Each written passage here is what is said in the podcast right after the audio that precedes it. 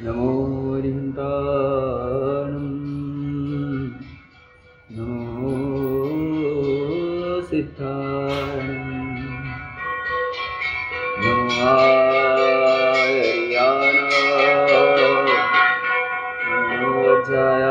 नोसिद्धायणो नमो no ये स्वसाहूणम्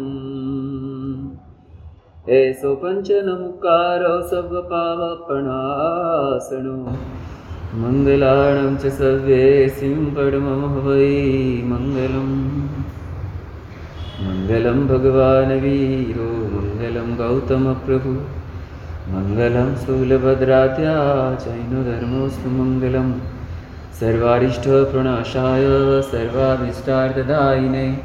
सर्वलब्धिनिधानाय श्रीगौतमस्वामिने नमः जय जगजीव जोनिवियानो जगगुरु जगानन्दो जगनाओ जगवन्दो जय जगप्रियामो वयम्। जय स्वाणं पववो तित्तराणम् अपचिमो जय जय गुरुलोगाणं जय मप्पा महावीरो। ओङ्कारबिन्दुसंयुक्तं नित्यं ध्यायन्ति योगिनो कामदं मोक्षदं चैव ओङ्काराय नमो नमः अज्ञानतिमिरान्धानां ज्ञानाञ्जनशलाकया नेत्रमुन्मीलितं येन तस्मै श्रीगुरवे नमः। आगम प्रवचन की श्रेणी के अंदर। आज आगम नंबर तेरह, जिसका नाम है राज प्रश्नीय उपांग। रायप्प सेणीय जिसका दूसरा नाम है।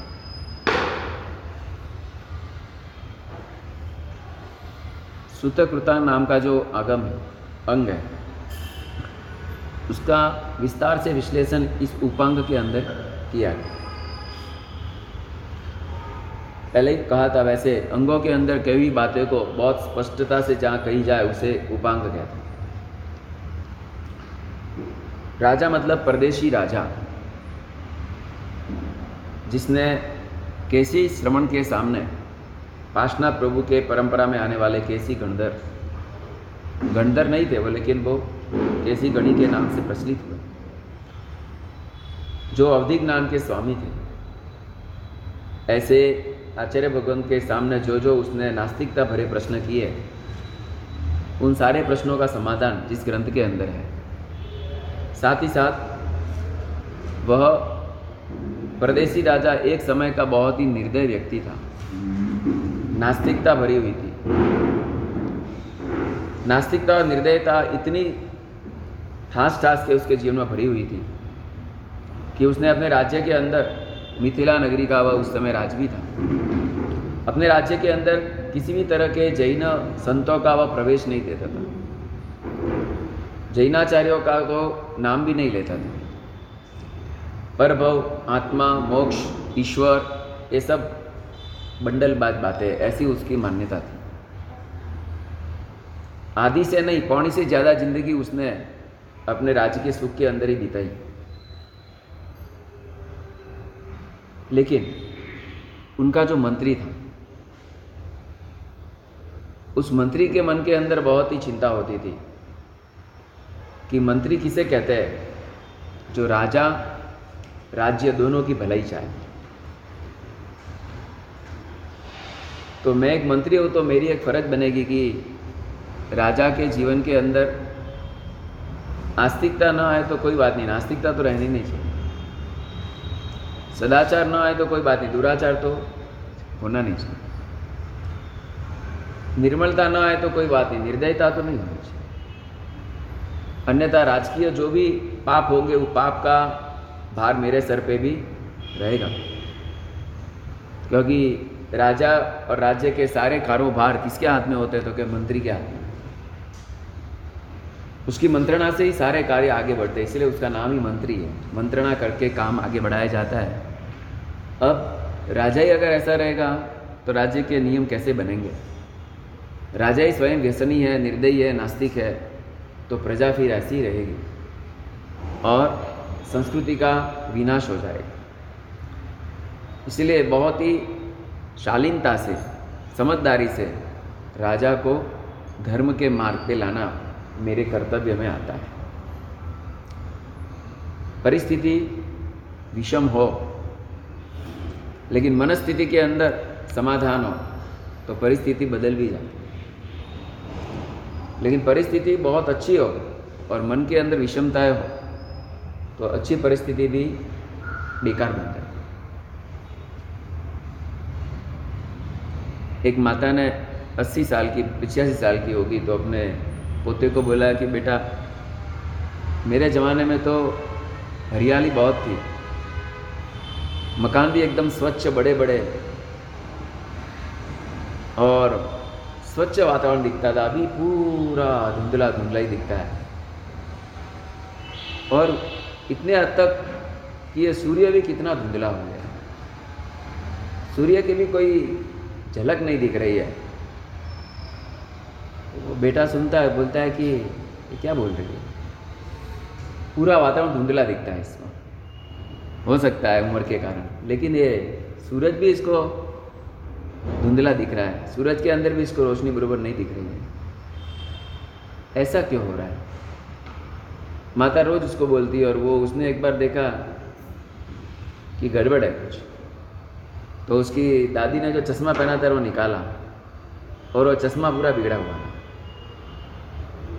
क्योंकि तो चश्मा पकड़ने की टेक्निक उसकी ऐसी थी, इधर से और वो चश्मे में जो धूले लगी थी, उसको कभी उसने साफ़ की नहीं।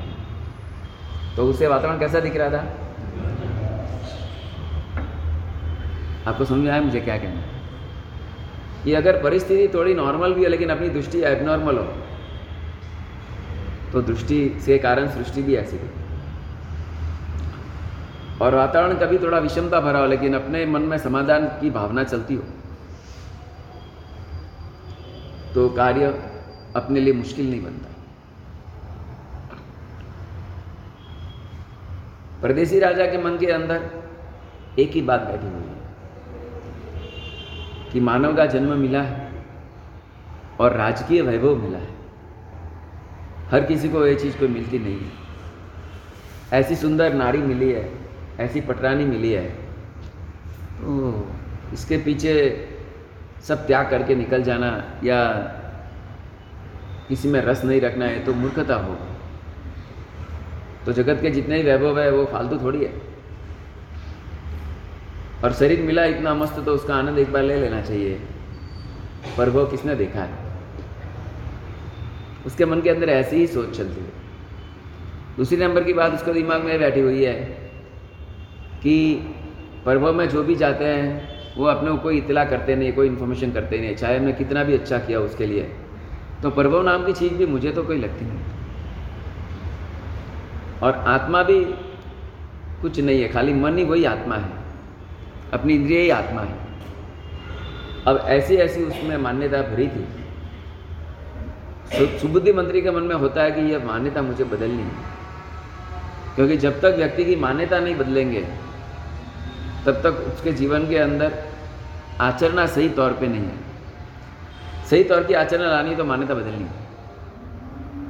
एक बार ऐसा हुआ कि राज्य के बाजू के राज्य के अंदर कोई आचार्य भगवंत आए हुए। और आचार्य भगवंत को वंदन करने के लिए सुबुद्धि मंत्री गए। आचार्य अनेक शिष्यों के साथ परिवार वंदन करके फिर बैठा और राजा आचार्य भी देखा कि बाजू के काम का मंत्री आया। उस वक्त राजा ने आ, मंत्री ने बात कही कि गुरुदेव यहाँ पर पधारे तो हमारे राज्य बाजू में ही है पधारी है तो राजा आचार्य भगवान को पता था कि वहाँ का राजा कैसा है एकदम नास्तिक। और उसको कोई भावी नहीं है। तो साधु का तो जहाँ आमंत्रण हो वहाँ पे जाना ही उचित है। गोचरी के लिए आमंत्रण मिला। भले आपने दो बार की, तीसरी बार नहीं भी की, लेकिन दो बार की तो वो ध्यान में रख के कभी भी आ सकते उसने सोचा कि आमंत्रण मिला तो हमारा जाना उचित नहीं। तो कहा कि साहब, वो आमंत्रण देने वाला नहीं। तो हम कैसे आए? कल कुछ भी अनहोनी हुई तो? तो उसकी जवाबदारी नहीं। आपको राज्य में प्रवेश करना नहीं है। खाली बॉर्डर में आना है, बाहर का उपवन है, वहाँ पर आप रहेंगे एक दो दिन। वहाँ तक मैं पूरी बाजी संभालूँगा उसने कहा, ठीक है। अगर आपको लगा कि नहीं उचित नहीं है तो बॉर्डर से आप रवाना वही व्यवस्था मैं कर दूँगा लेकिन आप पधारे उस वक्त आचार्य श्री ने सोचा कि मंत्री की भी शक्ति बहुत जोरदार होती है। ऐसा कहा था, राजा की आँख मंत्री होता है। इंद्र की आँख उसके सेनापति होते वैसे श्रावक की आँख सम्यक दर्शन होती है। परमात्मा की आँख करुणा नाम की होती है और साधु की आँख आगम की होती है और देवता की आँख अवधि ज्ञान की होती है। मतलब देवता अवधि ज्ञान से दिखता है, साधु कोई भी चीज़ आगम से देखता है, राजा कोई भी चीज़ मंत्री के नज़रिए से देखता है।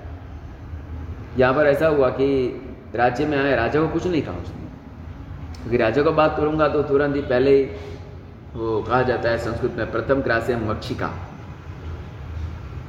खाने के लिए बैठे दूध पाक मस्त था, लेकिन देखा कि प्लेट के अंदर मक्खी पड़ी हुई है दत तरीके पहला ही कौलिया अभी आया नहीं और मक्खी आके बैठ गई इसको क्या कहते हैं? प्रथम ग्रास है मक्षिका। दुकान के अंदर बैठे और पहला ग्राहकी आया और कुछ माल नहीं लिया तो अपना दिमाग कैसा हो जाता? है बरोबर। अपन सुबह उठे और अपने को गुस्सा आ गया तो अपने को लगता है कि मैंने मेरा दिन बिगाड़ दिया। स्थिति ऐसी है, अपना गुस्सा अपने को बहुत ही अच्छा और कारणिक लगता है। दूसरे का गुस्सा अपने को कारण बिना कर लगता है मेरा गुस्सा एकदम प्रॉपर है। यहाँ पर राजा को कुछ बात नहीं थी और राजा को सुबह जैसे सात एक बजे राज्य के आजू बाजू परिक्रमा करने जाने का होता है, घोड़े के ऊपर। तो मंत्री भी साथ में गया बोलेंगे, आज हम भी साथ में चलेंगे। और राजा रेवाड़ी में फिर दूर से देखा तो उस उपवन के अंदर कोई सफ़ेद वस्त्र वाले राजा, गुरु भगवंत आए हुए राजा का दिमाग चकरा गया। कहता कि ये ये मुंड लोगों को किसने बुलाया इधर? मुंड मतलब जिन्होंने लुंचन किया होता उसको क्या कहते हैं? मुंड। इन मुंड लोगों किसने बुलाई मंत्री ने कहा, राजन अपने बुलाया नहीं है। लेकिन अपने राज्य के अंदर किसी पथिक को रेवाड़ी से गुजरने की मना नहीं है। और मना हो तो आज ही बंदिश लगा देता है कि हमारे रजवाड़ी के अंदर कोई बाहर का राज्य का आदमी प्रवेश करेगा। नहीं। तो कह नहीं, वो बात नहीं है। कि वो बात नहीं है तो क्यों आप परेशान हो? वो आए वो आपसे तो कुछ पूछ नहीं रहे। नहीं, आपसे राज्य में प्रवेश करने की याचना कर रहे हैं। साधु है, चलते चलते आए होंगे, रुकते होंगे एक दो दिन, चले जाएँगे। क्या नहीं ये सब उल्टी उल्टी बातें करके लोगों को फुसलाते हैं। क्या करते हैं? आत्मा की बातें, प्रभव की बातें, मोक्ष की बातें, पुण्य की बातें, पाप की बातें ये सब बात कर करके ये अपनी प्रजा को फुसलाने का काम करते हैं। मंत्री कहता है कि, राजन फुसलाने का काम वो करते हैं कि हम करते हैं। अपन कैसे करते अपन क्या करते हैं? अपन ये कहते हैं कि कुछ नहीं है, पर्व कुछ नहीं है, आत्मा खाओ, पियो, मज़ा करो। तो इससे दुराचार बढ़ रहा है कि घट रहा है? इसे लोगों में अनैतिकता, अन्याय, चल भेद प्रपंच बढ़ रहा है, घट रहा है? वो तो क्या क्या क्या क्या आपने विज्ञान ही ऐसा बताया लोगों को कि जो पाप करने की लाइन पे ही जाता है। आपकी सोच ही ऐसी है। और राजन, मैं तो ये कहता हूँ, आप मानते हो कि आत्मा नहीं परभव नहीं मोक्ष नहीं है राइट लेकिन वो नहीं है, वो भी आप साबित तो करो एक बार। जैसे है वो साबित करना ज़रूरी है। तो जो नहीं है वो भी, बोला, साबित क्या करना है? साबित क्या करना अपने एक चोर को पकड़ के काटा था पूरा। कहीं पे आत्मा दिखा नहीं। किसको पकड़ के काटा था? चोर कहा? ले, आत्मा आत्मा की बात ही नहीं करना। एक आदमी मर गया। मरने के पहले उसका भार किया तो भी सौ किलो था। मरने के बाद भार किया तो भी सौ किलो है। आत्मा का भार थोड़ा कम होता तो भार कम तो होता ना। भाई, होता कि नहीं? मैंने ये हाथ में लिया मेरा वेट करो तो कोई 200-300 ग्राम ज़्यादा आएगा। ये निकाल दूँगा तो 200 ग्राम कम आएगा ना। तो आत्मा नाम की चीज़ पूरे बॉडी के अंदर है, ऊपर से लगाकर पैर के नख तक। अब वो आत्मा चले गया तो कोई ना कोई भार तो कम होना चाहिए कि नहीं? भले रति पर भार, कम तो होना चाहिए कि नहीं? अगर चीज़ है तो नहीं है तो भार कहाँ से कमाऊँगा इसलिए हमने काटा तो भी अंदर से कुछ मिला नहीं। माप किया तो भी भार कोई कम हुआ नहीं। अच्छा एक आदमी को कांच के बॉक्स में पैक करके रखा। टोटल कैसा? एयर वैक्यूम पैकिंग हवा भी ना जाए। ऐसा उसको एकदम टाइट पैक करके लगा। अब वो जब अंदर से मरा तो उसकी बाहर आत्मा निकलेगी तो कुछ आवाज़ तो आनी चाहिए। ना कुछ क्रैक तो होना चाहिए। कहीं क्रैक होना चाहिए नहीं? हवा भी आती है तो हवा से भी तो क्रैक होता है कुछ। बहुत हवा चलती है, चारों बाजू पैक है दीवार में दरार पड़ती है ना?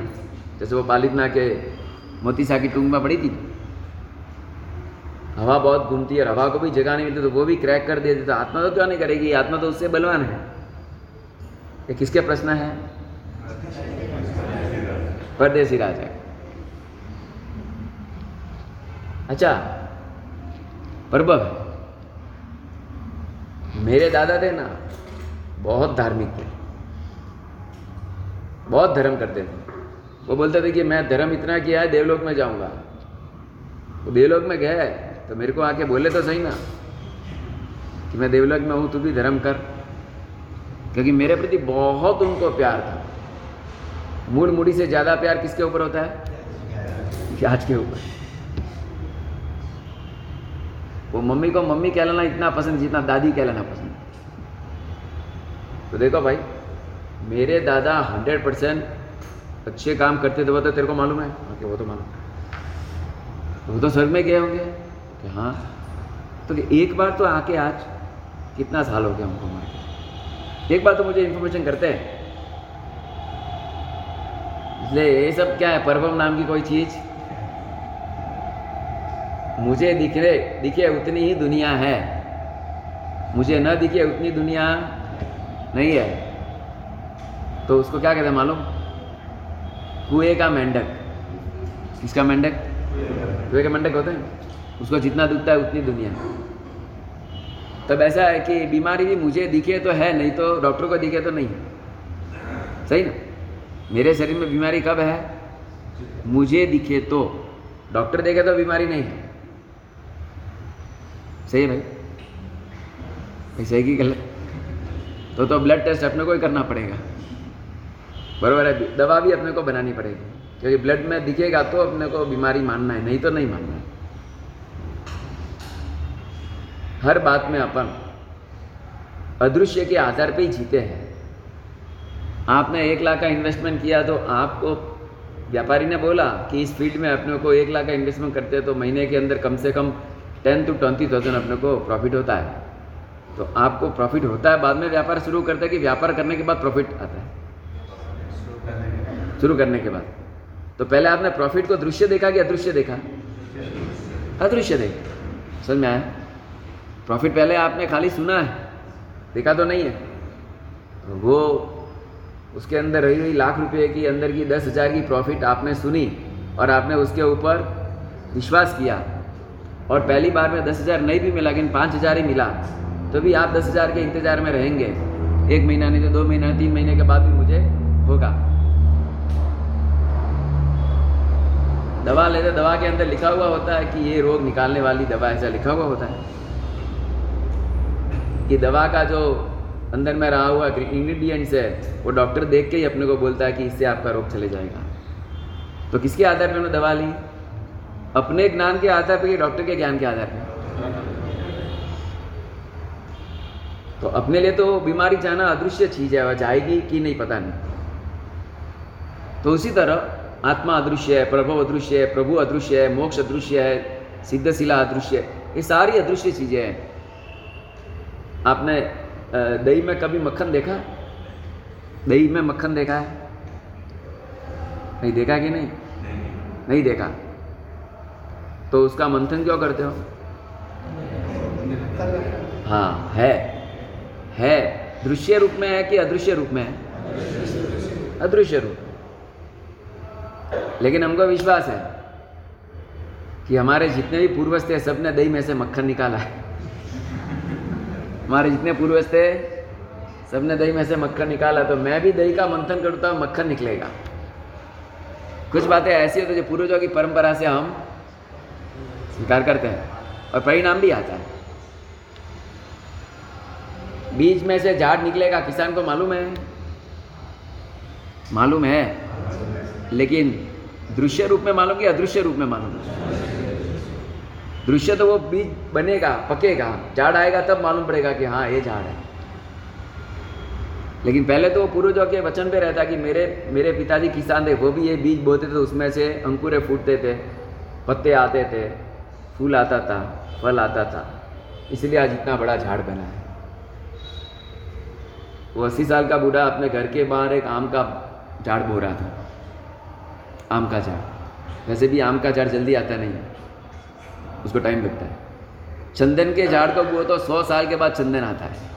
कितने साल के बाद? आम का वो तो दस, पंद्रह, बीस साल हो जाता है। अब वो वहाँ से कोई उसका मित्र गुजरा था, वो भी बुढ़ा था। वो बोल रहा है, अरे भाई, हमने तो तुम्हारे मरवानो टाइम था क्या अभी क्या हम बोने जा रहे हो? उसने कहा, मेरे मरने का टाइम हो गया है, मैं मानता हूँ। लेकिन ये बड़ा जो झाड़ मुझे दिख रहा है ना, वो मेरे पूर्वजों ने किया तो मेरे पूर्वजों ने करके गए तो मुझे काम लग गया तो मैं करके जाऊँगा तो आगे वाले को सहायता मिलेगी। तो जैसे पूर्वजों ने अगर ये सोचा होता कि हम तो बुढ़े हो गए, फिर वो तो काम कर नहीं सकते। स्वार्थ को सोचना ही मिथ्यात्व है, परार्थ को सोचना ही सम्यक है। इसके अंदर एक दृष्टांत आता है कि एक पिता ने अपने चार बेटों को बोला कि भाई, ये अपनी बहुत ही मंगलकारी गाय है, इसको आप अच्छी तरह संभालना। बहुत दूध अच्छा देती है, एकदम सक्षम दूध देती है, और इसको अच्छी तरह आप संभालना। और बोला कि चारों जने एक एक दिन इसको रखना और इसका अंदर का लाभ लेते तो अब क्या हुआ कि पहले दिन, पहले भाई का नंबर आया, सबसे बड़ा था। तो उसने तो दूध बरोबर दो टाइम ले लिया और उसने ऐसा समाधान कर लिया कि भाई, कल ही पप्पा ने बहुत घास खिलाया इसके लिए आज घास नहीं देखे तो भी। अब दूसरे नंबर के हाथ में गई। तो उसने भी यही सोचा कि कल बड़े भैया ने घास खिलाई होगा। तो उसने खाली दूध दोया, घास तो खिलाया ही नहीं। तीसरे ने भी यही सोचा। चौथे ने भी यही सोचा। अब वो गाय कितने दिन चलेगी? कितने दिन चलेगी भाई? खाली दूध ही निकालते रहे। घास उसको बिल्कुल प्रोवाइड न करे। आउटपुट चालू है इनपुट तो फिर कैसे वो गाय का जीवन रहेगा? लेकिन किसी को ये विचार आया कि कल उन्होंने दूध धोया होगा। मैं घास ही दे दूँ ना, दूध क्यों दो है ना? आदमी की समझदारी कैसी है? ऐसा कहा जाता है कि चींटी में भी वो समझदारी है कि खुद का क्या करना और क्या नहीं करना। हाँ इतनी नहीं जितनी मानव को है।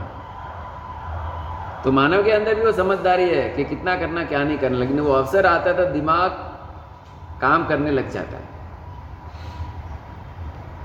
तो किसी ने कल बोला मुझे कि महाराज सब आज तक एक भी आम्बिल किया नहीं है, लेकिन वो एकावन आम्बिल का पचकान तो ले लिया है।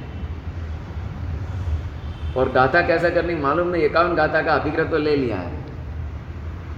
कि आज तक कुछ किया नहीं, इसके लिए हमारे साथ थोड़ा भारी पड़ रहा है। कैसे करना? मैंने बोला, शादी की तब ऐसा पूछा था कि आज तक शादी की नहीं। भाई, शादी पहली बार सीधी कर ली कि ट्रेनिंग करके ली? शादी कैसे होती है? बोला, भाई, हमको तो पता नहीं। डायरेक्ट नो ट्रेनिंग सगाई तो सगाई मतलब ट्रेनिंग क्या? सगाई मतलब क्या होता? सगाई मतलब अप्रूवल मैरिज और शादी मतलब परमानेंट मैरिज बोलो भाई, पहले होती है रिंग सेरेमनी रिंग सेरेमनी बोलते हैं ना? बाद में कौन सी सेरेमनी रॉन्ग सेरेमनी मैंने बोला कि शादी करने जाते हो तो डायरेक्ट करते हो। आपने खाना खाया तो डायरेक्ट खाना शुरू कर दिया। तो उसी तरह कोई भी काम करने जाते हैं तो हर कार्य के पीछे हम किया नहीं है कैसे करेंगे, किया नहीं, कैसे करेंगे, उसका ज़्यादा दिमाग चलाना नहीं। आप करने वाला कौन है? प्रभु कराएँगे। क्या सोचना चाहिए? हम नहीं कर रहे हैं। डूइंग नहीं सोचना बीइंग सोचना। प्रभु कर रहा है हम कौन करने वाले? हम तो खाने वाले, पीने वाले, झगड़ने वाले कंट्रावर्सी खड़े करने वाले, गुस्सा करने वाले, लोभ करने वाले। संतोष किसने सिखाया? प्रभु ने सिखाया। लोभ तो हम सीखते ही आए भाई लोग तो छोटे बच्चे को भी सिखाना पड़ता है क्या? छोटा बच्चा भी आता है ना, वो खड़ा होता थोड़ी देर। मैं पूछते, कहा सही है? गिफ्ट सही है। वो गिफ्ट सही है, कटा दे क्यों भाई? अनादिकाल के संस्कार है। बरोबर है। खाने के लिए बैठेगा करिया था तो, खाएगा क्या वो? और रसमलाई दो तो खा लेगा। करिया था नहीं खाना किसने सिखाया उसको? और रसमलाई खानी चाहिए किसने सिखाया? वही तो बात है। इसी का नाम तो संस्कार है। संस्कारवान आदमी को प्रेरणा देनी नहीं पड़ती। अच्छी चीज़ों के लिए प्रेरणा देनी पड़ती है। कभी ऐसा किसी को कहना पड़ता है कि चलो भाई पचकाम लियो दारा बे बार गुस्सा कर जा पचकाम लियो चलो। हैं? दिन में दो बार गुस्सा करना पचकाम लो भाई। देना पड़ता है किसी को? नहीं देना पड़ता। अनादिकाल के संस्कार है। यहाँ पर परदेसी राजा की बात सुनकर मंत्री को लगा कि यह सब मेरे बस की बात नहीं है गुरु महाराज इसका केस हैंड ओवर करते हैं। उसने बोला, चलो भाई, अपने महाराज वहाँ जाते मंत्री को पता है कि अपमान करने वाला है। कोई बात नहीं। अपमान के नाम से भी गुरु के पास जाओ तो आपका उद्धार हो सकता है। इंद्र महाराज इंद्रभूति अपमान करने ही गए। बराबर। अपमान करने के इरादे से ही गए थे। पराजय करने के मकसद से ही गए थे। लेकिन काम हो गया। यहाँ बात, तुरंत ही वहाँ गए और आचार्य भगवंत अपने शिष्यों के साथ वहाँ पर परिवार की वांछना दे रहे और वो वहाँ जाकर तुरंत बैठ गए। महाराज अपनी प्रवचन की धारा में लगे हुए। उस समय उसने कहा, महाराज, ये परिसर किनका है? आप ऐसे ही यहाँ पे बैठ गए?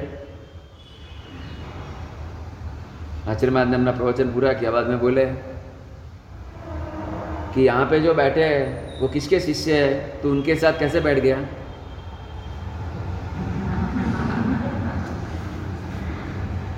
वो अचंभे गिर गया कि महाराज साहब भी लॉजिक बोल रहे तू जैसे मुझे उचित का पूछ रहा है, तूने उचित किया कि कहीं पे भी दो लोग बातें करते तो वहाँ जाके बैठना नहीं, क्या बीच में पूछना नहीं। और दूसरे नंबर की बात राजन, ये कंजर्वेंसी है। क्या है? मालूम होता है कंजर्वेंसी क्या होता है? दो गाँव, दो घर के बीच का जो भाग होता है ना, उसमें किसी एक की मालिकी वो आने जाने वाले का रास्ता है, वहाँ कोई भी आ जा सकता है वहाँ कोई मकान बना नहीं सकता। हाँ उसमें कोई जैसा मेज़रमेंट लिया होगी, वहाँ तक उसका मकान है तो वो अलग बात है। लेकिन अगर बीच का रास्ता हो तो उसको कंजर्वेंसी कहेंगे। तो आने जाने का मार्ग है, यहाँ से कोई भी पति आ जा सकता है। तो इसका मालिक कौन है? वो और भी चौक गए। कि महाराज, ये सब बात जाने दो। ये सब धर्म भरम की बात आप बंद कर दो। सब आत्मा बात्मा कुछ नहीं है परभव कुछ नहीं है। मोक्ष कुछ नहीं है। खाओ, पियो, आनंद में रहो। ऐसी बातें शुरू कर दी। उस समय आचार्य महाराज ने कहा कि, राजन, तू इतना तो कह कि तेरे राज्य के अंदर सब राजा ही है कि कोई रंक भी है। एक राजा मैं अकेला ही हूँ। बाकी कौन है? क्योंकि बाकी मेरे प्रजाजन है। सब एक जैसे अमीर है कि एक जैसे गरीब है, कि एक जैसे मध्यम वर्गीय है। कैसे? है अच्छा सभी रोगी है कि सभी निरोगी और स्वस्थ है? कैसे? है अच्छा सभी एकदम सुरूपान है कि कोई कुरूपान भी है? कैसे? है अच्छा किसी को एक संतान है, किसी को संतान भी नहीं है। फ़र्क है कि नहीं सब में? तो क्या साहब, जैसे हर तालाब तालाब में पानी अलग अलग होता है तो हर घर घर की कथा और घर घर का व्यक्तित्व अलग होता है। तो आज मैंने तुरंत ही प्रश्न किया कि ऐसा क्यों? बता। इसका कारण क्या? कारण क्या है? होता है, नहीं होता राजा ने कहा, ऐसे नहीं कैसे कारण बिना के कोई कार्य जगत में नहीं होता है। आपने समझो कि आम का बीज बोया तो आम आएगा कि नीम आएगा? कभी ऐसा देखा कि आम का बीज बोया, नीम आया, नीम का बीज बोया, आम आया? ऐसा कभी हुआ? ऐसा कभी नहीं होगा। आपने कभी देखा कि शेरनी के पेट में से कुत्ता निकला? आपने क्या देखा मानव के पेट में से शुअर निकला? भाई, ऐसा कोई साइंस निकला है कि नहीं? हाँ? कुतिया के पेट में ऐसे शेर निकला। ऐसा कभी देखा आप? कभी नहीं देखे। तात्पर्य यह है कि भाई जैसा कारण होता है, वैसा ही कार्य होता है। कारण बिना कभी कार्य नहीं होता। एकदम नीले बादल और बारिश बहुत जोरदार बरस रही ऐसा कभी देखा ऐसा कभी नहीं देखोगे? क्योंकि जोरदार बारिश बरसने के लिए बादल के पानी से भरा हुआ होना ज़रूरी है, और वो भरेगा कब? तो क्या काला काला वैसा होगा? तो भरा हुआ ऐसा लगेगा। एकदम नीला आसमान होगा तो पानी नहीं है, वो नक्की है। तो पानी नहीं है तो बरसेगा नहीं, वो भी नक्की है। तो कार्य कब होता है? कारण होता है। तो मनुष्य की जाति मनुष्य में से पैदा होगी, शेर की जाति शेर में से पैदा होगी। आम की प्राप्ति आम के झाड़ में से होगी, वृक्ष बीज में से होगी, नीम की प्राप्ति नीम के उसमें से होगी। वैसे हर जगत के हर कार्य के पीछे हर निर्णित कार्य फिक्स्ड है। तो ठीक ऐसी बात है राजन, कि तेरे राज्य में कोई एकदम गरीब है, कोई एकदम मध्यम वर्गीय है, कोई एकदम समर्थ श्रेष्ठी है तो तीनों ने कुछ ना कुछ पुण्य के पाप किए, वो मानना पड़ेगा कि नहीं? राजन चुप बैठ गया। जवाब देने के लिए उसके पास शब्द नहीं है। आगे बढ़ के उसने कहा कि राजन, एक बात करूँ तुझे और एक महत्व की बात। एक ही कुल के अंदर, एक ही माँ को, एक ही समय में दो संतान होती है। उसमें एक संतान एकदम कदरूपी होती है, दूसरी संतान एकदम सदरूपी होती है, सुंदर रूप वाली होती है। इतना ही नहीं, आगे बढ़ के एक एकदम बुद्धिशाली होता है, दूसरा बुद्धि बिना का होता है। एक एक योग साधना में आगे बढ़ता है, एक भोग व्यवहार में आगे बढ़ता है। ऐसे फ़र्क एक ही परिवार के अंदर तुझे दिखते हैं कि नहीं? ताजम बोलता, दिखते हैं। ऐसा क्यों? अब एक व्यक्ति के अंदर ही दो डिफरेंस बताता हूँ तुझे, कि तूने आज खाया एकदम तुझे बहुत अच्छा पच गया और कल खाया तुझे नहीं पचा। इसका कारण क्या? तो क्या ज़्यादा खा लिया होगा, अजीर्ण हो गया इसलिए? चलो मान लिया, हो सकता है। लेकिन कभी कभार ऐसा भी होता है कि कुछ भी अजीर्ण नहीं होता, फिर भी शरीर में दुविधा आती है राजन। क्या हाँ अच्छा कभी ऐसा हुआ कि तेने शत्रुओं के साथ युद्ध किया, उसमें सामने वाले का सैन्य तुझसे बढ़कर था, फिर भी तेरा विजय हो गया। हाँ महाराज, ऐसा तो विजय मेरा बहुत बार हो गया। बहुत बार हुआ, कभी पराजय भी हुआ होगा। तो क्या हाँ कभी कभार ऐसा भी कि सामने वाले का सैन्य कम था, फिर भी मुझे हारना पड़ा। और कभी ऐसा भी सामने वाले का सैन्य ज़्यादा था और मुझे जीतने का आया। ऐसा क्यों? राजा चुप। राजा के पास कोई जवाब नहीं। राजा कह रहे हैं, महाराज, आत्मा बताओ ना, आत्मा का है? इसको क्या बोलते हैं? कुतर्क। ऑनलाइन पे नहीं चलता टॉपिक को एकदम डाइवर्स कर देता। गुरु बोल रहे हैं, राजन, मैं आत्मा की ओर ही जा रहा हूँ, और कहीं नहीं जा रहा हूँ। मैं आत्मा की सिद्धि के मार्ग पे ही चल रहा हूँ। तो महाराज, वो अंदर है, बहुत काटा रो, चोर को, उसी को पकड़ के बैठा कुतर्क के पास क्या होता है? मात्र शब्दों का आश्रय होता है, संवेदना नाम की चीज़ उसके पास नहीं। तो अच्छा आचार्य भगवान ने उसी का एग्ज़ाम्पल लेके उसको पीटा। बदर कैसा होता है? सामने वाले के एग्ज़ाम्पल से ही अपने को फाइट करनी पड़ती है, उसके दिमाग में बात बैठती है। बाकी अच्छा राजन, मैं तुमको पूछता हूँ। तल में तेल होता है कि नहीं? होता है। लकड़ा होता है, खेर का लकड़ा। उसमें आग होती है कि नहीं? ओके, होती है। जंगल के पत्ते होते हैं, उसमें आग होती है कि नहीं? तो उसमें तो आग नहीं अच्छा कोई बात नहीं। लकड़े में आग होती है। तल के तेल तल में तेल होता है। होता है। अच्छा तो तुम्हें काम करना, लकड़े को काटना पूरा और उसमें से आग निकालना। भाई, लकड़े को काटने में आग निकलेगी अंदर से? कभी नहीं निकलेगी। तल का कटिंग करो, तल के पीस का। उसमें से तेल निकलेगा? तो क्या करना पड़ेगा? आप लकड़ों को घिसोगे घर्षण होगा तो उसमें से आग निकलेगी। इसलिए जंगलों में आग लगती है ना। जैसे बेल्जियम, कैलिफ़ोर्निया में, कितने लंबे लंबे क्षेत्रों के अंदर, चौदह चौदह हज़ार किलोमीटर के एरिया के अंदर। ये क्या होता है पता है? घर्षण पत्ते और पत्ती घसाते हैं ना तो आग पैदा लकड़े लकड़े घिसते तो आग पैदा अभी आग पैदा होने के कारण लकड़े है। लेकिन लकड़े को काटेंगे तो आग कभी नहीं निकलेगी। ठीक इसी तरह तल के अंदर भी पीसने का काम करोगे, तल को बरोबर पी लोगे तो तेल निकलेगा। ऐसे कोई तेल निकलेगा नहीं। उसी तरह ऐसा कहा गया है कि दही में से मक्खन निकलता है, लेकिन मंथन करो तो दही को कटिंग करो तो कोई अंदर से थोड़ी मक्खन निकलेगा निकलेगा नहीं निकलेगा। बात यही है। कि जो चीज़ जिस प्रोसीजर से पानी है, उस प्रोसीजर से आप पा सकते हो। और कोई प्रोसीजर कभी पा नहीं सकते। आपको समझो कि चावल बनाने हैं, गेहूँ बनाने हैं बनाने मतलब कि सीजने हैं उसको। अब आपने समझो चावल में से भात में से चावल फुलाने का काम किया। तो मात्र एक मिनट में हो गया। किससे हुआ? पानी से हुआ। अच्छा पानी से हुआ कि गैस से हुआ? पानी और गर्मी दोनों चाहिए दोनों चाहिए और दोनों हो गए तो पर्याप्त है ना अभी? कि और कुछ चाहिए? हाँ समय चाहिए ना। अब बोलो भाई समय नाम की चीज़ तो किसी के दिमाग में आती नहीं है। कोई भी क्या बोलता है? चावल किससे सींचते हैं? पानी से सींचते हैं। चावल किससे सींचते हैं? गैस से सींचते हैं। लेकिन चावल टाइम से सींचते वो दिमाग में किसी को आता है वो कोई पकड़ता नहीं है। लेकिन वो भी एक बहुत मेन कॉज है। मेन कारण है कि जब तक समय नहीं होगा, तब तक वो कुकर की सीटी कितनी बजे चावल कोई पकने वाला, खाली सीटी बजने से चावल पकता है। वो बच्चे ने, मम्मी को पूछा, मम्मी का मैं बांधे जा रही हूँ।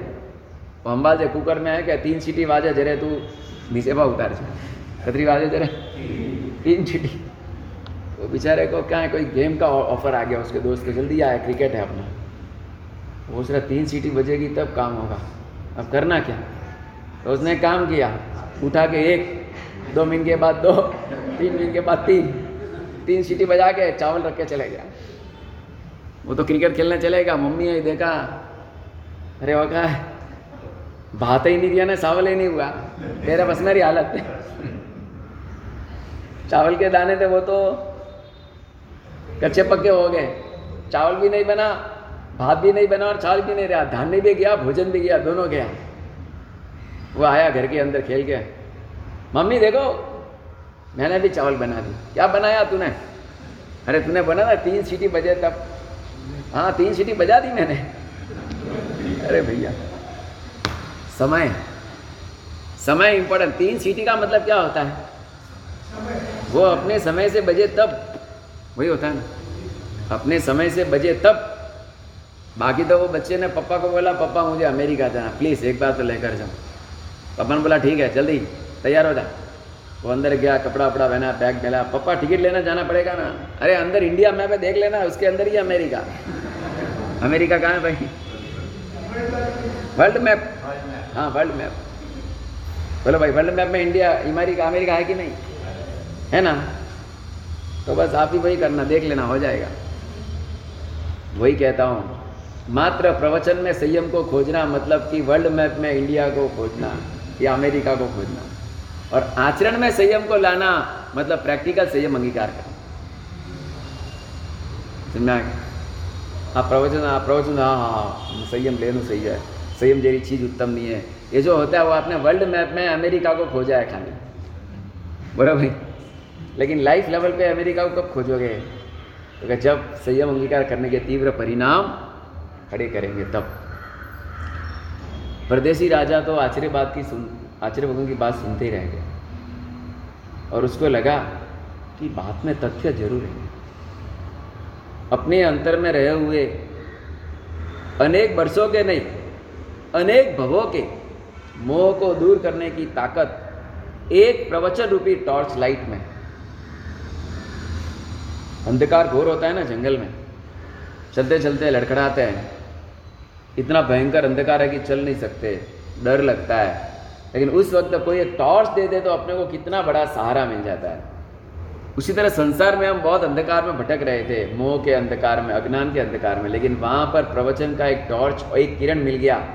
हमें एक नई दिशा मिल गई कि प्रभव नाम की चीज़ है, आत्मा नाम की चीज़ है, परमात्मा तत्व नाम की चीज़ है। दिनों दिन शरीर वृद्ध होता जा रहा है। आत्मा को गुणों से मैं समृद्ध कब करूँगा? ऐसी जरी ज़िंदगी पूरी हो जाएगी? नहीं, मुझे और बहुत कुछ पाना है। तो मानव जीवन पाकर मुझे मात्र जीना ही नहीं है, लेकिन आत्म तत्व को समझना भी है। परदेसी राजा ने सुना, और उस वक्त आचार्य भगवंत आत्मा की सिद्धि करने के लिए ऐसे ऐसे एग्ज़ाम्पल देते रहे। बाद में उसने बोला हमारा हाँ वो सब ठीक है, लेकिन भार तो कम होना चाहिए ना। किसका भार भाई? तो आचार्य मान ने एक मस्त बात बताई उसको। उसने कहा, तुझे पता है, चमड़े की कोतली होती है ना, चमड़े की थैली, चमड़े की थैली, चमड़े की थैली खाली थी और किसी ने उसके अंदर हवा भरी। क्या भरी? हवा भरी। और हवा भर के उसको बीच में से एक बार बंद कर दिया, ऊपर की हवा निकाल दी। बरोबर बाद में उसके अंदर पानी भरा। क्या भरा? पानी। और बाद में फिर पानी निकाल दिया और हवा उसके अंदर थी। अब उसका माप किया तो चमड़े कोतरी में कोई माप में फ़र्क पड़ा नहीं। माप में फ़र्क पड़ा तो उसके अंदर हवा है कि नहीं? फिर भी माप में कोई फ़र्क पड़ा? आपको पता है, पहले के ज़माने के अंदर सोने को कैर करना पड़ता ना, कैर मतलब साथ में रखना तो कैसे रखते थे? हाँ? कैसे रखते कमर में बोधे ने।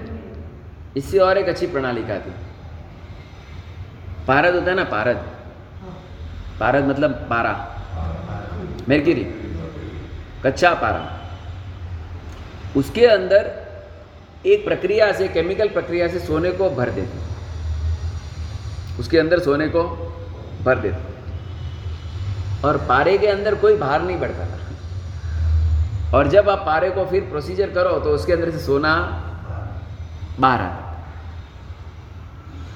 समझो कि आपने कपड़ा लिया वाइट कपड़ा बन गया। अब उसके ऊपर उसने थोड़े रंग किए और बाद में उसका भार किया तो उसके भार में कोई फ़र्क पड़ता? नया रंग तो आया है ना, फिर भी भार नहीं बढ़ा। ऐसा क्या हुआ? क्या हुआ बोलो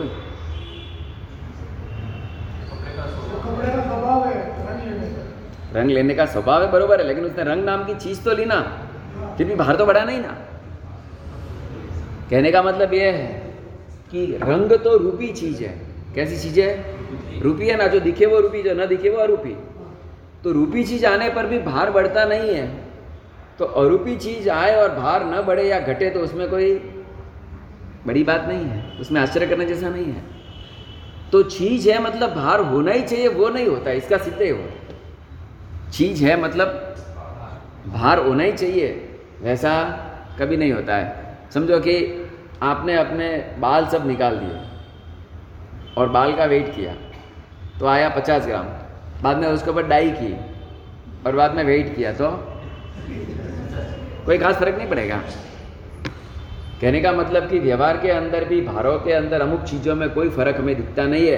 तो आत्मा का भार न भी हो तो उसमें कहाँ तकलीफ़ है? फूल के अंदर सुगंध का भार होता है कि नहीं? भाई, फूल में सुगंध का भार होता है। सोने में तेजस्वी का भार होता है।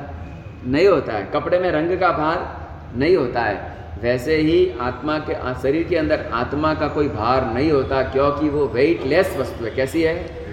वेटलेस वस्तु है। तो वेटलेस वस्तु का भार न हो वो उसका स्वभाव है। यहाँ पर आचार्य भगवान ने इस तरह से उसको तथ्यपूर्ण बातें समझाई और वो दूसरे दिन भी आया। क्यों आया मालूम? क्यों आया? पहले तो अपमान करने के इरादे से आया। अब दूसरे न, दूसरे दिन आया वो और भी कुतर्क लेकर आया कि चलो एक तो पासा फेंका मैं हार गया। अब और एक पासा फेंकता और आके बोलता कि महाराज, आप कर बोल रहे थे ना, वो प्रभव है। तो मेरे दादा है ना, स्वर्ग में गए हुए थे। तो अब तक दादा ने कोई मुझे इन्फॉर्मेशन दी नहीं। तो स्वर्ग कैसे हो सकता है फिर? अच्छा मेरे जो नाना थे ना, वो तो बहुत क्रूर थे। मेरे भी नाना डबल मैं जितना क्रूर, उससे ज़्यादा वो क्रूर थे। वो तो नरक में गए होंगे। तो नरक से भी कुछ कुछ तो इंटीमेशन मिलनी चाहिए ना मुझे। आचार्य भगवान ने उसके लिए एग्ज़ाम्पल दिया कि, राजन, सुन। तू समझ कि कोई अपने राज्य के आजू बाजू में बहुत नृत्य चल रहे हैं और वहाँ पर नृत्य देख रहा है। और तूने टाइम दिया राज्य का कि मैं राज्य के अंदर दोपहर को दो बजे आऊँगा। और नृत्य इतना सुंदर चला, इतना सुंदर गीत चला, ऐसे वाजिंद्र चले। और वहाँ पर तुझे थाली के अंदर सोने की थाली में सुंदर मिष्टान भोजन दिए गए। और तेरे आजू बाजू आके लोग पंखा डालने लगे। और वहाँ पर इतना सुंदर नृत्य चला, भक्ति चली। उस समय तेरा समय कैसे पसार हो गया और तूने राज्य में दो बजे हाजिरी दी?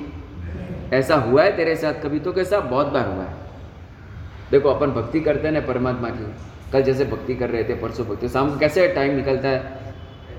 आते हैं दो मिनट के लिए, लेकिन बैठ जाते हैं बाईस मिनट। बरबर है? और ऐसे ही जाएँगे तो दो मिनट जाएँगे तो डेढ़ मिनट में आएँगे। लेकिन कोई माहौल बनता है तो कैसा होता है? बरबर है तो आचार्य भगवान ने कहा, देख तो वहाँ पर तूने जो माहौल देखा ना, उससे तूने राज्य की हाजिरी देने के दिमाग से निकल गया। तो देवलोक में गए हुए जो होते हैं ना, वो क्या है? वहाँ पर ऐसी मस्त अप्सराएँ होती है, ऐसी मस्त वावड़ियाएँ होती है, ऐसा मधुर संगीत होता है, ऐसा सुंदर नाद वे गाते हैं। मल्लार राग, मेघ मल्लार राग, भैरवी राग, ऐसे सुंदर रागे गाते हैं, ऐसे सुंदर संगीत छेड़ते हैं कि ये मानव लोक के अंदर आने का मन ही नहीं होता है। और ऊपर से देखता भी तो उसको क्या दिखता है? दुर्गंध का नाड़ा दिखता है। मानव लोग क्या दिखता है?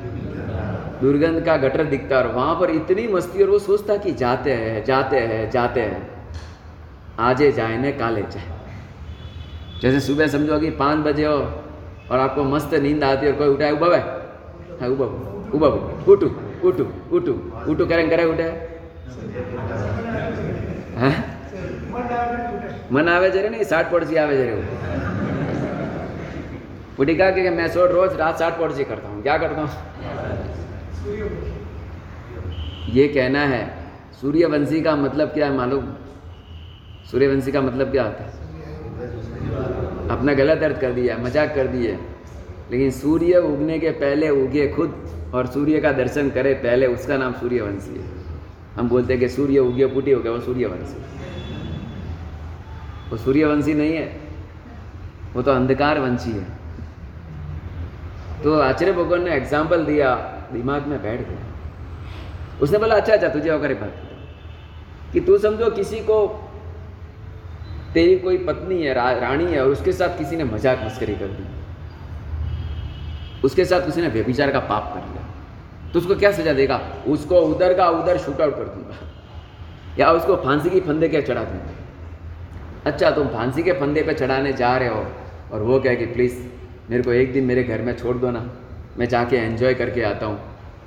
और तेरे को मालूम है, उसका घर बहुत दूर है। और वो जाएगा तो आएगा कि कुछ पता नहीं। तो तेरा आवेश कितना होगा कि उसको तू घर में छोड़ेगा? छोड़ेगा? तो ठीक इसी तरह, तेरे नानू है ना, उन्होंने क्रूर काम किया तो वो कहाँ पहुँच गए? और नरक के परमाधामी को बोलेगा ना कि मैं मेरे बेटे को राज्य में मिल के आता हूँ एंजॉय करके आता हूँ। तो परमाधामी उसको छोड़ेगा? जैसे तू नहीं छोड़ेगा ना, परमाधामी तो और भी नहीं छोड़ेगा। तो बोल भाई, नरक से जीव नीचे क्यों नहीं आता? मालूम पड़ा तुझे? देवलोक से देव नीचे क्यों नहीं आता? मालूम पड़ा? अधिक, अरे इतनी बात तो जाने दो। आपका बेटा यहाँ से अमेरिका, न्यूजीलैंड या न्यूयॉर्क क्या कजिनो गया? क्या होता है? पढ़ने के लिए क्या फिर क्या होता है? बराबर है। फ़ोन करके भी आपको बहुत बार बात करता है। आपको फ़ोन लगाना पड़ता है। और फ़ोन भी करेगा तो मम्मा टाइम नहीं है, पापा टाइम नहीं है, आपको काम है तो आप ही इधर आ जाओ। आपको वहाँ से सेटल कर देगा उधर।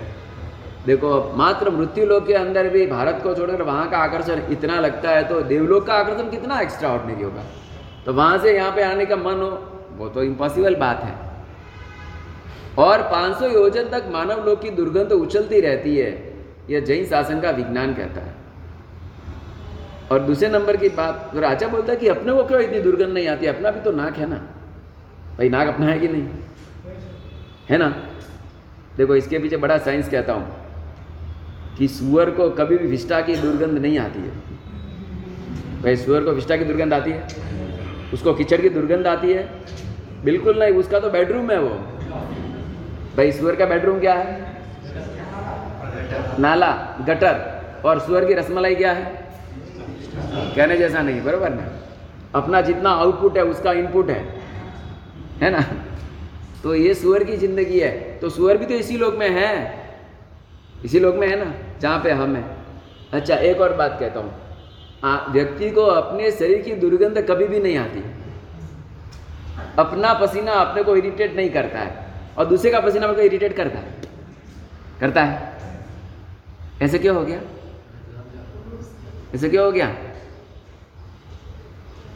बोलो भाई।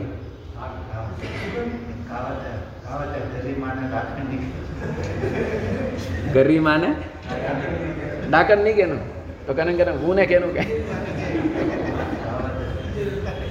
सही बात है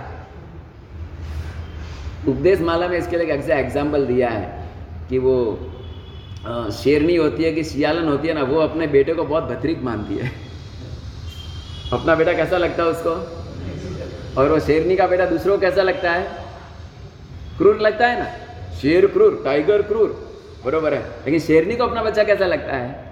एकदम soft is my daughter is my son ऐसा भाव रहा हुआ है ना? आतंकवादी को अपना बेटा कैसा लगता है? कसाई को अपना बेटा कैसा लगता है? और दूसरों को कैसा लगता है? वैसे ही हर व्यक्ति को अपना जो भी है, वो बहुत अच्छा है। चाहे वो काला हो, चाहे वो टेढ़ा हो, चाहे वो क्रॉस हो, चाहे वो कुछ भी हो, इसका कारण गाढ़ मोह है। दूसरे नंबर की बात, अभ्यास पड़ गया है। मेरे शरीर को मैनेज करने का मुझे हैबिट पड़ गया। है बरोबर है? और दूसरे के शरीर को मैनेज करने का मैंने कोई जवाबदारी ले रखी नहीं है तो वहाँ मुझे दुर्गंध महसूस होगी और मेरे में दुर्गंध महसूस एक और एक साइंस कहता हूँ। आप किसी रूम में गए नए नए कोई आ, मकान में जाना था आपको कुछ काम से गए थे लेकिन जहाँ घुसे ना तो बदबू आने लगी। लेकिन आपको वो इम्पोर्टेंट काम था ऑफ़िस की ऑफ़िस थी ऑफिसर से बैठना था। तो अब आप 10 minute 20 minute 25 minute 30 minute 40 minute जैसे जैसे बैठोगे वो दुर्गंध रवाना हो जाएगी। फिर आप रात को सोएँगे तो वो दुर्गंध आपको परेशान नहीं करेगी। ये साइंस आपको मालूम पड़ता है कभी? बॉडी अडॉप्ट करती है। कि माइंड एक्सेप्ट करता है। माइंड ने एक्सेप्ट कर लिया कि मुझे इस दुर्गंध के साथ रहना है। पहली बार आए तो अरे कितनी भाषा और दूसरी बात तीसरी बार एक्सेप्टेड हो गया ये माइंड का अपना साइंस है ये जनरल साइंस है हर किसी के लिए सुगंध के लिए भी ऐसे ही समझो हमारे जाप के रूम में आते हैं पहले कितनी सुगंध आवे છે हमारा सब પછી वो सुगंध कहीं चले जाता है एक्सेप्टेड फिर वो पॉजिटिव भी नहीं आता नेगेटिव वो एकदम लाइफ हो जाती है ऐसे हर स्थान में बनता है कोई व्यक्ति के शरीर भी ऐसे होता है कि वो आने के साथ मालूम पड़ जाता है कि ये दुर्गंधी इस आदमी की है उसका एड्रेस हो जाता है। लेकिन फिर भी वो यूज़ टू हो जाता है। तो कहने का मतलब कि देवलोक में गया हुआ आत्मा, उसको वहाँ पे इतना आनंद आता है कि वो यहाँ पर आने के लिए तैयार नहीं होता है। और यहाँ के रहा हुआ मानव भी आके दुर्गंध को मैनेज कर लेता क्योंकि उसके अभ्यास में आ गया। और देव के अभ्यास में नहीं आया, फ़र्क इतना ही अपने अभ्यास में आ गया, अपने लाइफ का पार्ट्स बन गया है। A part of my life ऐसा हो गया है अपने को। जो प्रसूति करती है, जो बहनें वगैरह तो वहाँ दुर्गंध दुर्गंध ही चलते हॉस्पिटल के अंदर। तो भी वे लोग उसके साथ ही रहते हैं। साथ ही रहते हैं। और अपन पहली बार जाते तो कितनी बदबू आती है। क्योंकि हमने स्वीकार नहीं किया। मतलब इसका एक लॉजिक तो पक्का हो गया कि जहाँ स्वीकार करोगे, वहाँ सुख प्रकट हो जाएगा। और जहाँ इनकार करोगे, वहाँ दुख के सिवा कुछ प्रकट नहीं होगा। जिससे आपको आत्मीयता होगी, वो दुख भी अच्छा लगेगा। और जिसमें परायापन होगा, वो सुख भी बुरा लगेगा। सुख बुरा लगेगा अच्छा बुक है क्या? ठीक है पढ़ लेना भाई। बुक तो बहुत पढ़ी अपने मन को पढ़ना सीखो। पुस्तकें बहुत पढ़ी अपने परिणाम को पढ़ना सीखो। प्रवचन भी बहुत सुने लेकिन अपने अंतर की आवाज़ क्या बोल रही है उसको भी तो जरा पकड़ो। हाँ प्रवचन प्रवचन नहीं जो परिवर्तन न लाए। भोजन भोजन नहीं जो तृप्ति न लाए दवा दवा नहीं जो स्वास्थ्य न दे बोलो भाई धर्म धर्म नहीं बोलो धर्म धर्म नहीं जो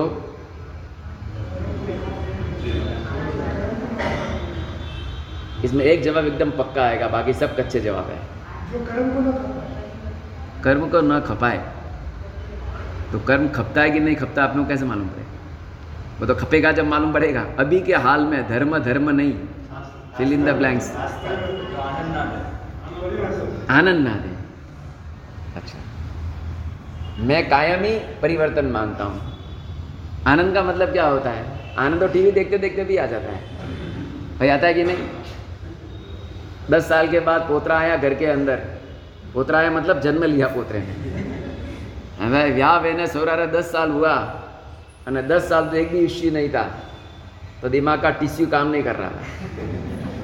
हम जी दस साल के बाद एक बच्चा हो गया, बच्चे को बच्चा हो गया तो हम कितने हैं? भाई, आनंद में आते हैं कि नहीं? आनंद में आते हैं ना? तो वो आनंद है कि नहीं भाई? बोलो भाई, आनंद है कि नहीं? कोरोना आया था और गया तो आनंद है कि नहीं? भाई, आनंद है अपने आनंद भी ढंग ठिकाने बिना के है। अभाव रूप आनंद है सभी। बुखार आया था, गया। इसके लिए आनंद है लोग नहीं था तो क्या था? जब था ही नहीं, बुखार तो क्या था?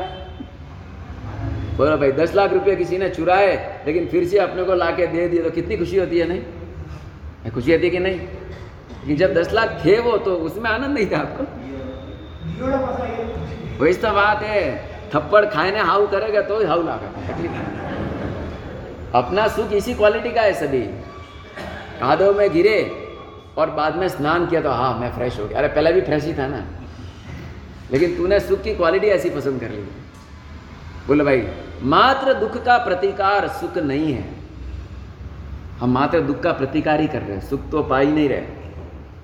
बहुत भूख लगी थी तो मैंने खा लिया। हाँ मज़ा आई। बहुत गर्मी लगी थी, पंखा मिल गया। हंस, मज़ा आई। यही सुख है अपना ना? सुख किसी को कहते हो कि नहीं भाई? मेरी बहुत इच्छा थी मुझे एक पत्नी मिल जाए मिल गई हाँ मुझे कंपनी मिल गई। यही सुख है ना? क्या दू? कौन बोला? कौन बोला भाई? नीलेश। भाई इनकी सवाई का इधर ही कहीं बैठी होगी। उनको बोल देते भाई नीलेश बोल रहा है कि लगन करे आप बहुत दुख से वही वो तो दूसरा वही ऑप्शन है दूसरा कोई मोदी बनने का बात तो है नहीं। बोला भाई। मतलब क्या हो रहा है, आप समझो जरा। भूख लगे, वो दुख खड़ा किया। बाद में भोजन लिया तो आपको सुख खड़ा हो गया। गर्मी हुई, वो दुख खड़ा हो गया। बाद में एक ठंडा फ़ैन मिला है एसी मिला तो आपको सुख मिल गया। लॉन्ग लैटिट्यूड वाले लोग इसको सुख कभी नहीं कहेंगे। वो सुख किसको कहेंगे? वो आगे बढ़ेंगे। भूख नहीं लगना ही सुख है। क्या भाई? भूख नहीं लगना ही सुख है। क्योंकि अब भूख लगी, आपने खाया, फिर अब भूख नहीं लगेगी? वापस लगेगी? लो भाई। तो जिस सुख के पास दुख हाजिर रहे, उसको सुख कैसे कहना? समझ आए भाई? जिस सुख के पास दुख हाजिर ही रहे, आपको जेल में डाला, बाद में बोला, दो घंटा के लिए फिर के आ जाओ जाओ। अब दो घंटे फिरने के बाद भी जेल के सलिए खड़े ही रहते हो। तो बाल का फ्रीडम का मतलब क्या है? टेम्पररी फ्रीडम है। लेकिन वो फ्रीडम में भी दिमाग में तो क्या रहता है? जेल में जाना पड़ेगा, जेल में जाना पड़ेगा, जेल में जाना पड़ेगा, वही चलेगा ना? तो उसको टेम्पररी सुख भी कैसे कहेंगे? टेम्पररी सुख नहीं, तकलादी सुख है। टेले वैली सुख है। तो तमिल बोलते हैं टेले वैली आपके वहाँ क्या बोलते हैं मालूम टले वाले हमारे टले वाले ना टले वाले जो सुख टलतू है न वलतू है, उसको तले वाली बोलते हैं। अब ऐसा सुख लेके क्या करोगे? बोलो भाई। अब बोलो, धर्म धर्म नहीं फिल इन द ब्लैंक्स दवा दवा नहीं जो स्वास्थ्य न दे, भोजन भोजन नहीं जो तृप्ति न दे, पानी पानी नहीं जो तृषा न मिटाए। बोलो भाई, आगे बढ़ो। धर्म धर्म नहीं। जो जो संसार की तृष्णा और आसक्ति मिटाकर सर्ववृत्ति का परिणाम न खड़े कर। धर्म धर्म नहीं, जो संसार की आसक्ति थोड़ी भी मिटाकर सर्ववृत्ति के परिणाम खड़े न करे। इसलिए कहा गया है कि हरेक धर्म का परिणाम सर्ववृत्ति का परिणाम। चाहे थोड़ा नो प्रॉब्लम परमात्मा की पूजा भी इसी मकसद से होती है। केसर सूरी महाराजा ने हमारे पास एक ग्रंथ लिखा, गृहस्थ धर्म। बहुत मज़ेदार ग्रंथ उसके अंदर लिखा है कि अष्टप्रकारी पूजा करते वक्त भी श्रावक व्रत के परिणाम में रहता है। और अष्टप्रकारी पूजा करने के बाद भी उसके भाव तो वही होने चाहिए इस इस अष्टप्रकारी पूजा के प्रभाव से मेरे को संसार की आसक्ति टले। परमात्मा के आगे नैवेद्य क्यों धरते हो भाई? भगवान को खिलाना है भगवान खाएँगे क्या? पुजारी खाएगा। उसके लिए देते हो? अपना तो वो इंटेंशन नहीं होता कि पुजारी को देना है। अपने को क्या इंटेंशन होता है? भगवान को देना। तो भगवान तो खाएँगे नहीं। अब क्या करना? उसे अच्छा इतना सारा पैसा भंडार में डाल दे, सौ रुपया तो भी चलेगा ना? ये चलेगा कि नहीं? आइडिया अच्छा है। टेंशन भी नहीं। कोई कोरोना बोरोना आ गया तो उससे अच्छा सौ रुपया डाल देना। बोलो भाई। वहाँ लिखा है। मुझे जिस जिस नैवेद्य पे ज़्यादा मोह वो नैवेद्य मुझे रोज चढ़ाना चाहिए। तो प्रभु के आगे नैवेद्य धरने का उद्देश्य आहार की आसक्ति छोड़ने। परमात्मा के आगे अक्षत रखने का उद्देश्य धान्य के ऊपर की आसक्ति और चावल सफ़ेद है तो मेरे में मेरे में शुक्ली में आए, कषाय मेरे दूर हो, वैसे भावों से सब चढ़ाना है। तो कोई भी द्रव्य धर्मी भाव को लेकर आए तो द्रव्य धर्म सार्थक है। और वैसे रोज करते करते करते करते वीरती के परिणाम धीरे धीरे धीरे धीरे खड़े होते हैं और वो खड़े होते हैं तो आप भाव श्रावक हो। नहीं तो नहीं। तो क्या हमारे साथ वीरती के भाव आए ही नहीं तो भाव श्रावकपना नहीं है। शास्त्रकार कहते कि नहीं है। आपको भले न आए, लेकिन इतना तो आना चाहिए कि अगर जाने जैसा है तो संयम जीवन में ही जाने जैसा है। मुझे भले भाव नहीं आ रहे। लेकिन लेने जैसा तो क्या है? ये भाव भी बन जाए तो नो प्रॉब्लम पास लेकिन वो भी ना बने, बिल्कुल ना बने तो तो उसको द्रव्य ही कहना पड़ेगा। तो धर्म धर्म नहीं, जो संसार की तृष्णा न मिटाए। धर्म धर्म वही है, जो संसार की तृष्णा मिटाए। एक बार तृष्णा मिट जाती है तो अंदर की सारी लेशियाएँ सुंदर बनने लग जाती हैं। जब तक तृष्णा नहीं मिटती, तब तक लेशिया बिगड़ती ही रहेगी। किसी को अलग अलग कोटि की तृष्णाएँ होती है।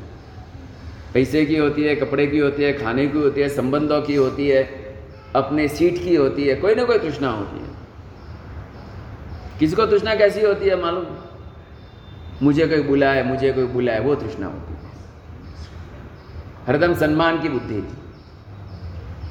तो ये बात हुई परदेसी राजा ने गुरु महाराज के पास आके पूछा तो देव और नारक क्यों नहीं आते? उसके मस्त कैसे प्रैक्टिकल लॉजिक समझाए? मतलब शास्त्र में लिखा है तो आगे सुनेगा नहीं कोई। लेकिन व्यवहार में कैसे होता है, उसका एग्ज़ाम्पल दिया तो परदेशी राजा के दिमाग में बात फंस गई। खड़ा हो गया बनते आपने मेरे जीवन के अंदर मात्र तीन दिन के प्रवचनों में एक नई गाइडलाइंस और नया दिशा, नई दिशा मुझे दे दी। आत्मा है, मैंने मान लिया। अब मैं मेरी आत्मा का उद्धार करना चाहता हूँ। अब मैं संसार से निस्तार पाना चाहता हूँ। गुरु ने देख लिया, लोहा एकदम। बराबर है भाई। हमें क्या करना भाई? थोड़ा मार गरम नहीं हुआ, तरक नहीं मारना। गरम वेज रेस मारना। है? शेप शेप होता है नहीं? नहीं तो लोहे में गरम नहीं हो तो मारो तो क्या होता है?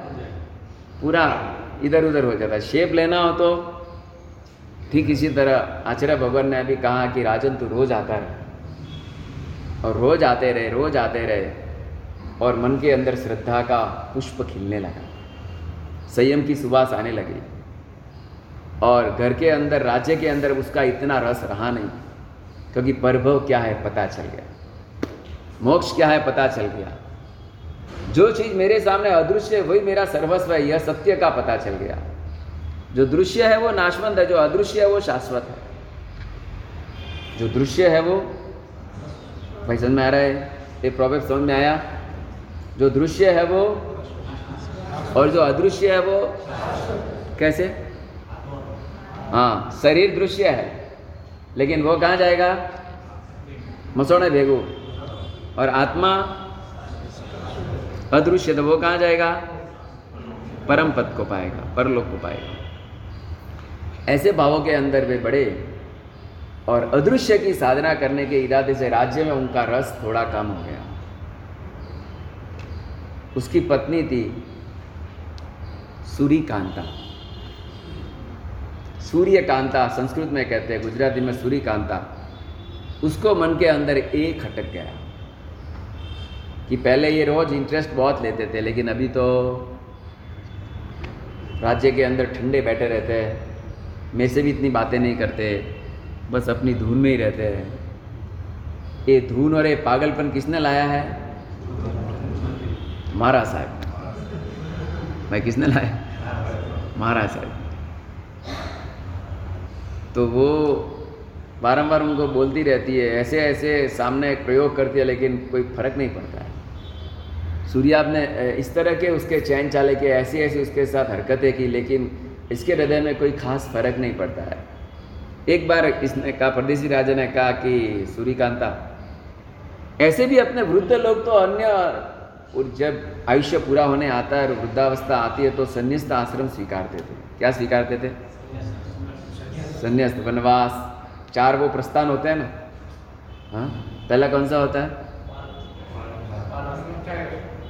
ब्रह्मचर्य आश्रम गृहस्थ आश्रम वानप्रस्थ आश्रम संन्यास आश्रम ऐसा हिंदुओं में एक उन्होंने प्रोटोकॉल बना दिया अपने वहाँ ऐसा नहीं। अपने वहाँ तो बाल्य वय में भी संन्यास ले सकते वो तो क्या है थोड़ा बचने का उपाय किसका उपाय भाई? भाई दीक्षा करे ले जाओ मीठालाल जी, करे ले उदय आए हे भगवान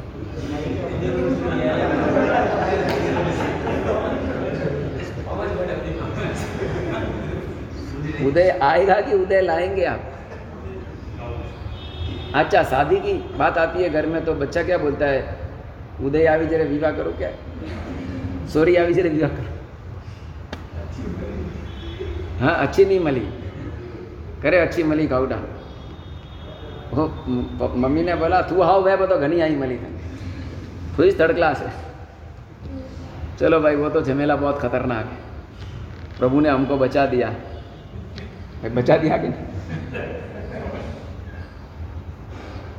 बड़ा मुश्किल है, वर्तमान जीवन का गृहस्थ धर्म।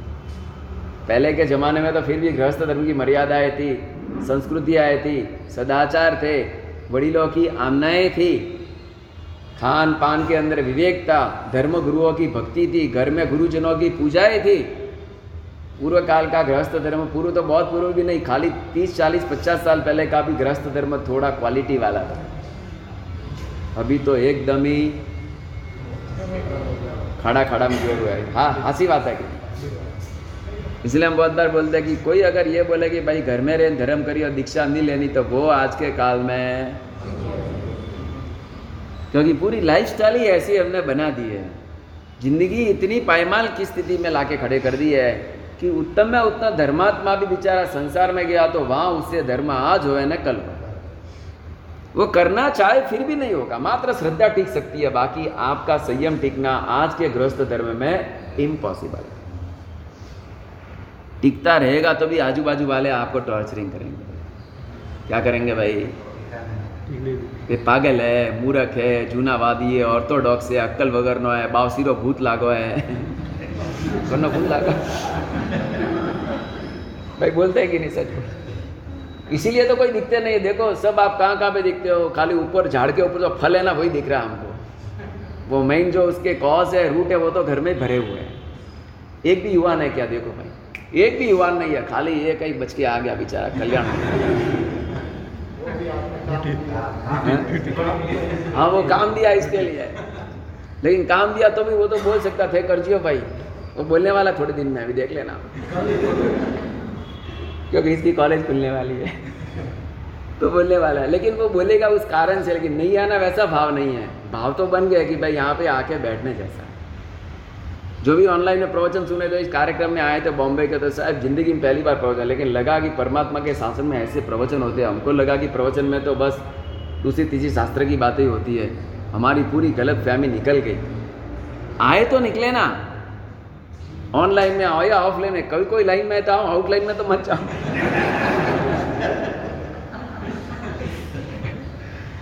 सही बात है कि आप निर्णय करो कल।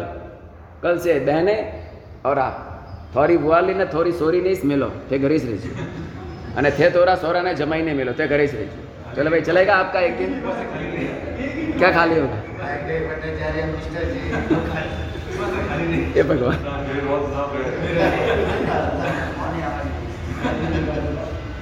आप उनको यहाँ पर छोड़ने आना इसको मुंह धने छोड़वा અને ઉપર બિરાવન જાજો પાકા हाँ ना बहुत काम मारू चलो छोड़ने का काम आपका बांधने का काम हमारा लेकिन एक बार ग्राहक को बैठा तो सही हमारी दुकान में हाँ ग्राहक लाओ तो सही हाँ मान क्या बोले भाई माल देखी तो टापड़ी क्या घनी बार खाने का मन नहीं होता है ना लेकिन दिखा हुआ हो खाओ खाओ खाओ तो तुरंत मन हो जाता है बहुत हमको क्या दोपहर को खाने का मूड नहीं तो हमारे शिष्य आते हमारे सब देखो तो सही क्या करो तो नज़र डाला बाद में बोलते हमारे सब बैसो तो सही हम वहाँ पर हमको दो तो हमको भी थोड़ा अच्छा लगेगा तो हमको बैठा देते बाद में बोलते हमारे साहब के पात्र में रखा है आपको भाई तो खाने तो कोई बात नहीं बोला अच्छी सल्समेंसिप है फिर क्या होता है धीरे धीरे टुकड़ा जाता है दूसरा जाता तीसरा जाता है पेट भर जाता है मुझे कहना है कि माल देखोगे तो मन होगा आपके बेटे को भेजो, आपके जमाई को भेजो, आपके भाई के बच्चे को भेजो। एक दिन बोलना कि आज कपल व्याख्यान है। कौन सा व्याख्यान है? कपल व्याख्यान मतलब? हाँ जोड़ा। जो ट्रबल दूर करे, उस व्याख्यान का नाम है कपल व्याख्यान। बोलो भाई। एप्पल का मोबाइल बाद में लाना, पहले कपल का प्रवचन तो सुन लो। कौन सा मोबाइल एप्पल का कि मौसमी का? किसका? एक दिन आप अपने कपल को भेजो। युवानों को भेजो युवतियों को भेजो तो उनको लगेगा कि भाई ट्राई करो मेहनत करो पुरुषार्थ करो तो शासन के आगे नए नए काम होंगे नहीं तो थई एजड बरोबर है तो ही धन्यवाद है थोड़े कारण तो उपास ने प्रवचन दे रिया नहीं तो कौन दे चलो भाई परदेसी राजा के जीवन के अंदर ऐसी घटना देखकर सूर्या देवी को बहुत लगा और उसने बहुत प्रयत्न किए परिवर्तन कराने के, लेकिन उसके मन में परिवर्तन आया नहीं। उसने कहा कि, देवी, देख, उम्र पकती जा रही है प्रभव जाने का समय पक चुका है। कुछ तू समझ। लेकिन पात्रता ही ज़ीरो है तो बोला हुआ भी ज़ीरो हो जाता है। ज़ीरो इंटू कुछ भी चीज़ को कर दो, ज़ीरो ही जवाब ज़ीरो इंटू सौ भी ज़ीरो ज़ीरो इंटू लाख भी ज़ीरो ज़ीरो इंटू करोड़ भी ज़ीरो। तो जहाँ मिथ्यात्व का ज़ीरो है, वहाँ पर संकित की कोई भी बातें ज़ीरो बन के रह जाती ये हो गया अब आगे क्या होता है? अगले वर्तमान